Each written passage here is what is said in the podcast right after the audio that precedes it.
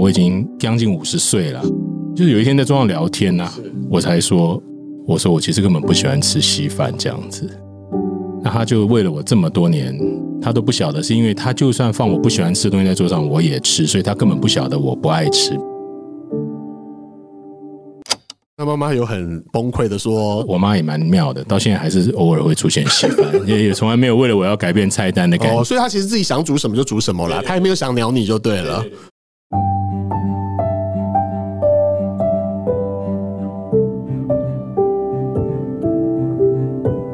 欢迎来到 Foodie Goody 梦想实验室，我是叶俊甫。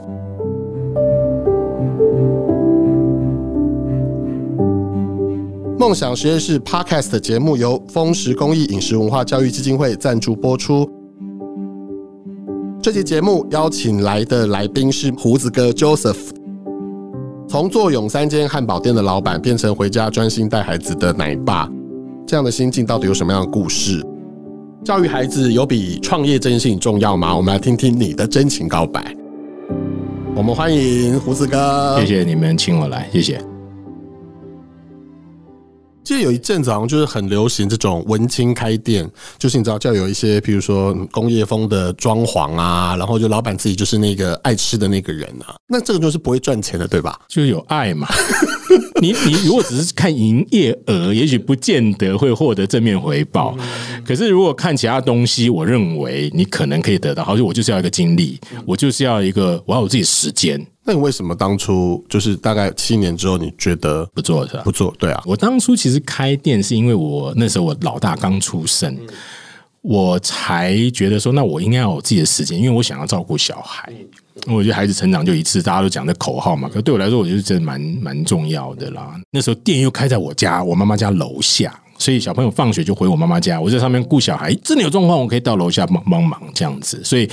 一开始也是这样子，给我一个很大的动力。其实压倒骆驼最后一根稻草，我发现如果不亲自下来顾，真的很难会有长足的改善或者进步。那你自己做餐饮出身，你会关注孩子的吃这件事情吗？多少有啦，会给他们一个观念啦，就是什么东西都要能吃。然后我很讨厌他们看的卖相不好就不吃，我的原则是说什么东西吃一口再告诉我好不好吃，好吃就吃，不好吃少吃一点。我有一个朋友我不吃番茄酱，我是真的，我说你这样是有恶心，他说我没有吃过，我说那你怎么知道番茄酱不好吃？我就是不喜欢，我很受不了这种对话，我觉得这是讲不好听是无知的。我像我哥哥说他没有办法吃木耳，我很喜欢吃木耳，我们同个家庭长大，他说我不晓得为什么吃我会恶心，那好，那我不会逼你啊，我又不是要虐待你，对不对？那我就可以理解你吃过你有感觉，可你跟我说我不知道木耳什么味道，我就是不喜欢吃，他长相很难说你怎么知道不喜欢？那我儿子的确有几次吃了以后就觉得还不错，所以我觉得这是一个正面。至于他不吃或者改变口味哈，我没有办法去说不行，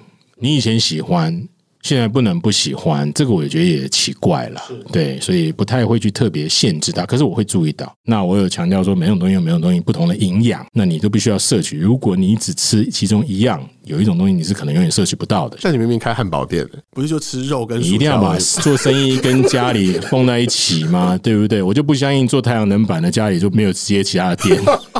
可能用核能吧，他们家是不是这样的？那不可能。做脚踏车的家里不开车也怪吧。孩子会回来跟你反映说他今天吃到什么样的午餐很不好吃，有印象中有这样子的？有严格讲起来他讲什么菜色我相信他们也讲不出来，因为他讨厌，他根本不会想要跟他发生任何关系啦。我说怎么个难吃法啊？反正就是很难吃，讲不出来真正的所以然。我自己在思考这件事情的时候，其实同学只要一个人喊哎呀，小朋友就这样子跟着哎呀同才对就哎呀他哎呀什么我不知道，可是就是哎呀，那每个人都是反正就哎呀就哎呀了，那个菜就被 KO 了。为什么？但还是因为很营养哎，营养归营养啦。就像举个这个例子来，太空人吃那种流质食物，各式各样全部都有的，可是每天这样你吸那个像果冻一样的东西，你可能会恶心，或者一定有一个点是孩子们不能接受的。就算满脑子是学术思想说我知道这个对我好，可是毕竟就难以下咽的时候，我讲难以下咽并不是说他真的做很难吃，是从孩童的那个角色来看的话他就没有办法。那可是做的人说那我必须兼顾你这些点，所以我必须要把食物弄成这个样子。当每天都吃一样东西，我再给他一个不一样的东西，就算是 7 他会觉得可能特别好吃。这是一个心理的转变，并不是口味上的转变。你喜欢到我汉堡店吃某，他说啊，我就喜欢吃你某一个汉堡，我说好啊，我请你吃，太高兴了，来就吃，明天你再来我再请你吃，我连续请你吃15天，第16天你就说拜托不要再给我吃好不好，我就马上把你最爱的变成最恨的，人是这样，这是人性，所以食物本身的忠诚度是低的，所以你就要去避开，你不要傻傻的就是我们千年如一日的老味道，那个是拿来讲广告的，你听懂？谁喜欢吃老味道啊？大家都喜欢吃新味道嘛，对不对？他想吃老味道的时候，你再给他老味道就可以了，你不要拿老味道扒着不放，你最后也就死路一条而已，对不对？连云南白药都做不了那么久还有什么呢？我看到长春路的 Friday 都可以收，没有什么不能收的真的真的。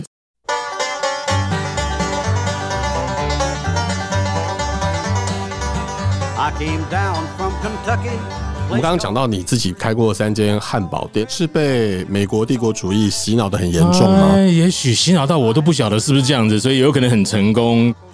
我可能觉得早年我们的 Friday 是一种休闲娱乐的，你知道我的感觉吗？就是去吃 Friday 是一件事情。entertaining，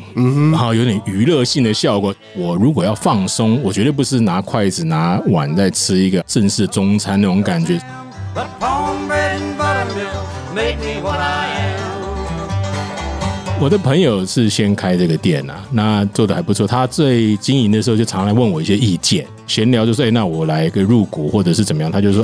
再开一间的时候再找你，就他就再开了一间，那就找了我，然后后来就演变成我变成老板，然后把他原来的店也买下来，就变成这样子，后来他们都退股，变我一个人在经营。那你的汉堡店有什么特别的汉堡？早年的时候我们有个巨无霸汉堡叫101汉堡，很大很大，那你如果在限时45分钟内吃得完，我们是给你$300美金的奖励，还用美金就对了。汉堡嘛，给日元也很奇怪啊对不对？还是给台币嘛，汉堡嘛，如果我们是挂包我就给台币了开店过程中有什么特别的经历吗？食物啊，其实你去问大家都觉得这是最重要，餐厅食物是最重要的一环，可是在经营上面我倒不觉得那个是让你最头痛的部分，反而就是每天要照顾的是其他事情，突然停电，开关坏掉，微波炉挂了，好，炸炉火灭了，就这种事情那都是非常紧急，在客人客满的时候你怎么办？那讲几个 OK 的经验来给我们听一下好了。我们是老板嘛，我们那时候现在已经有人在网络上评价，那我们都会直接收到客人的评价，什么1颗星2颗星，就看起来就很紧张，因为这种东西是消不掉。所以有一天我就发现手机1颗星东跑出来，我就打电话到店里问我，原来是有一个人他带了2个妹妹来吃饭，就他在厕所偷抽烟，就被我们员工抓到，讲抓到就发现，对，那就说不好意思，你不能这样子，那因为政府也规定嘛。员工就是在桌上跟他讲，对，就在他朋友面前可能就有点不好意思，丢脸更小，然后就给写了1颗星，他就说你们吸管太细，我奶昔喝不起那你们吸管真的很细吗？没有说到喝不起来的地步了你有吸过又不是就给你那种鸡尾酒的那种小管子对不对？是，那这是客人的，那员工就前门进来后门跑掉不跟你说的也有，还有人是说突然缺席好几天，他跟我讲他家里有人过世，我们当然是报以同情，所以没关系，先出去加一次。他离职多年以后认识一个共同朋友，他说你认识某某人，我说是啊是啊，他说他是不是跟你说他谁谁谁死掉，我说对对对，他说他每次到一个餐厅那个人就死就那个人死很多次，对对对对对，这类的事情很多啦，这讲不完的，真的很多，那很意外。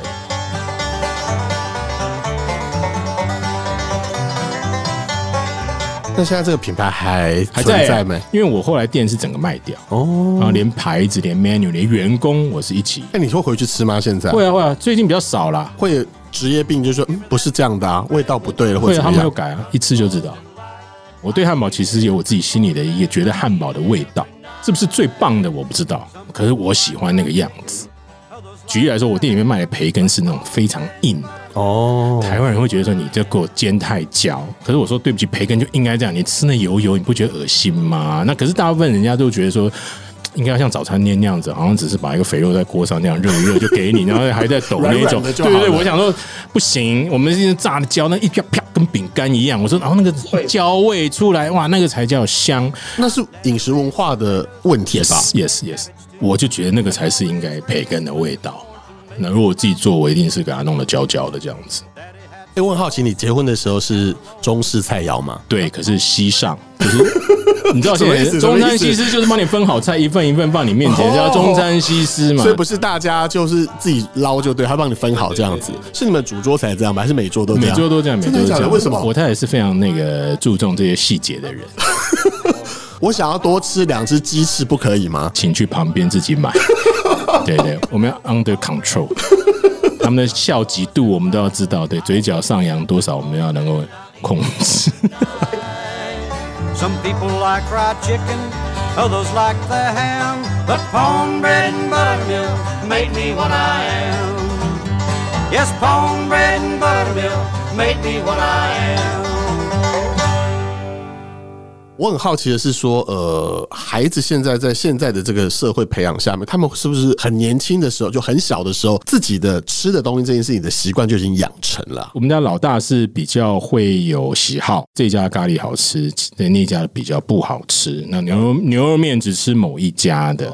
那老二是看体型就知道，其实没有太在乎所有东西啦。什么意思？他就是那种养的胖胖，就是小一现在也是小五的身材这样子。这是医生告诉我，我记得我们去健康检查说，我们通常不鼓励小孩子减肥啦。不过你们家这个还是他没有讲这样，他就是你多注意啦。但其实讲得很含蓄的这样子。你们会特别设计菜单，让孩子们可以补足营养素啊，什么什么这种的，就是营养师上身的概念嘛？没有特别去算这些东西，可是好比说蔬菜，我太太一定会夹给他们，只要吃到一定的够的量，每天桌上每天呢，到现在还是小孩子不愿意吃，妈妈一定要他吃高丽菜。我这很奇怪，我老大就不爱吃，不吃你就别的青菜多吃一点也行。他喜欢吃水莲，那纤维相对是很粗的，我不太能理解他们的喜好的改变，对，分水岭到底在什么地方。而且我看过一个报道说，因为大人去吃饭都点自己爱吃的，他不会点自己不爱吃的上桌，然后勉强自己吃，对不对？所以有时候我也是想的这个蛮同情他们，说因为他们也没有选择权。我认为有一些点小朋友是共通的，好比说它有苦味或太咸，或者是纤维很粗很难嚼，像姜啊这种东西，葱啊，其实硬要他们接受也是强人所难。苦瓜，现在我相信没有什么小孩爱吃苦瓜啦，那不过就是说这种东西我们还是会允许他们就是 pass 这样，或很辣的。陪着孩子长大，你自己感觉怎么样啊？很好啊，跟他的关系我觉得相较于其他父亲可能还不错，那可是就必须要有耐心啦，自己心理素质也要强一点啦。男生嘛，你现在从事什么行业？没有职业栏我写父亲啊。有一个比较恐怖，就是大家其实是会比来比去的，好比说啊，你家这样我家那样子的，可能都会。所以心理素质如果不够，你可能很容易就会被影响。而且现在的氛围这真的是宝贝，有的家里只有生一个啊，什么资源都投在这孩子身上，也不知道哪个混球一开始什么赢在起跑点这件事，把大家的整个生活从那一刻开始搞乱。我觉得现在我常常跟我们的家长开玩笑，我们现在没有在赢到起跑点，但赢在更衣室，还没有上跑道就已经对啊，我的球鞋衣服都是要最棒的，就是因为大家都很担心跟不上。那你在这个洪流里面，其实你很难逆向操作的，否则你在更衣室是唯一一个穿拖鞋，大家都已经穿到那种哇钉鞋这样，对，所以你跑步你当然会跑输他那种感觉啦，对。那 Joseph， 你如果有一些新手爸爸，自己会觉得你有什么建议给他们？我的优点是我本来兴趣就很广泛，所以孩子要做什么我也可以陪他做，所以这一点是很多爸爸我发现有一些 他不耐烦，他比如说孩子一直问为什么为什么，或者他要做爸爸你可以帮我画东西，他不会画他就觉得烦，他可能就没有办法在这件事情上面把他拉得很长，那就会遇到一个比较负面的情况，提醒自己要克服，要忍耐过去那种不耐。其实听我们在分享这个，我不觉得是金科玉律了。我也会做错事情，我也会骂完孩子以后，我觉得不应该这样，常常有，还不是只有一次。可是怎么办？我天天在那里懊恼，反而对这件事情没有帮助，我就成为我下一次动力。但我下一次改了吗？不见得耶。找一个答案是我的本能。我常常也跟我孩子说，今天12岁，你明年13岁。我从来都没有当过一个13岁孩子的爸爸，所以对你来说是新的，我也是新的，我会做不好，所以你要原谅我。我发现我大儿子会喜欢我这样子跟他沟通的话，不是说我们是 one way， 就是我讲的就是一定的。每个孩子不一样，每个家庭的情况是不同的，绝对不会因为一本书或某一个人读书读到什么程度，我的孩子就会变成他的孩子，然后最后考上常春藤或哈佛或什么，我没有办法。在我的情况之下面，做我尽力做我能做的。你要了解你的孩子，你才有办法好好教他们这样子。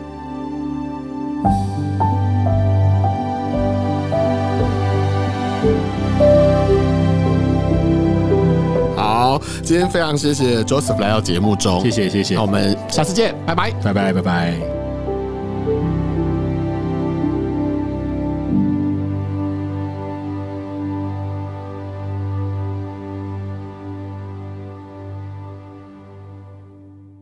下一集梦想实验室，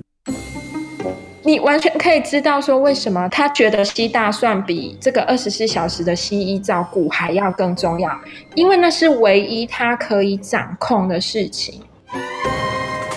请听众朋友在 Apple Podcasts、Google Podcasts、Spotify、KKBox、Mixerbox 各大平台订阅梦想实验室 Podcast 频道，也欢迎大家追踪梦想实验室 Instagram 跟脸书粉丝团，分享你的个人观点跟精彩的故事。然后想说天啊，怎么有那么好的，而且还要填身份证这种资料，这一定是诈骗集团，就打去问哦，哎，是真的耶。我是主持人叶俊甫，我们下次见。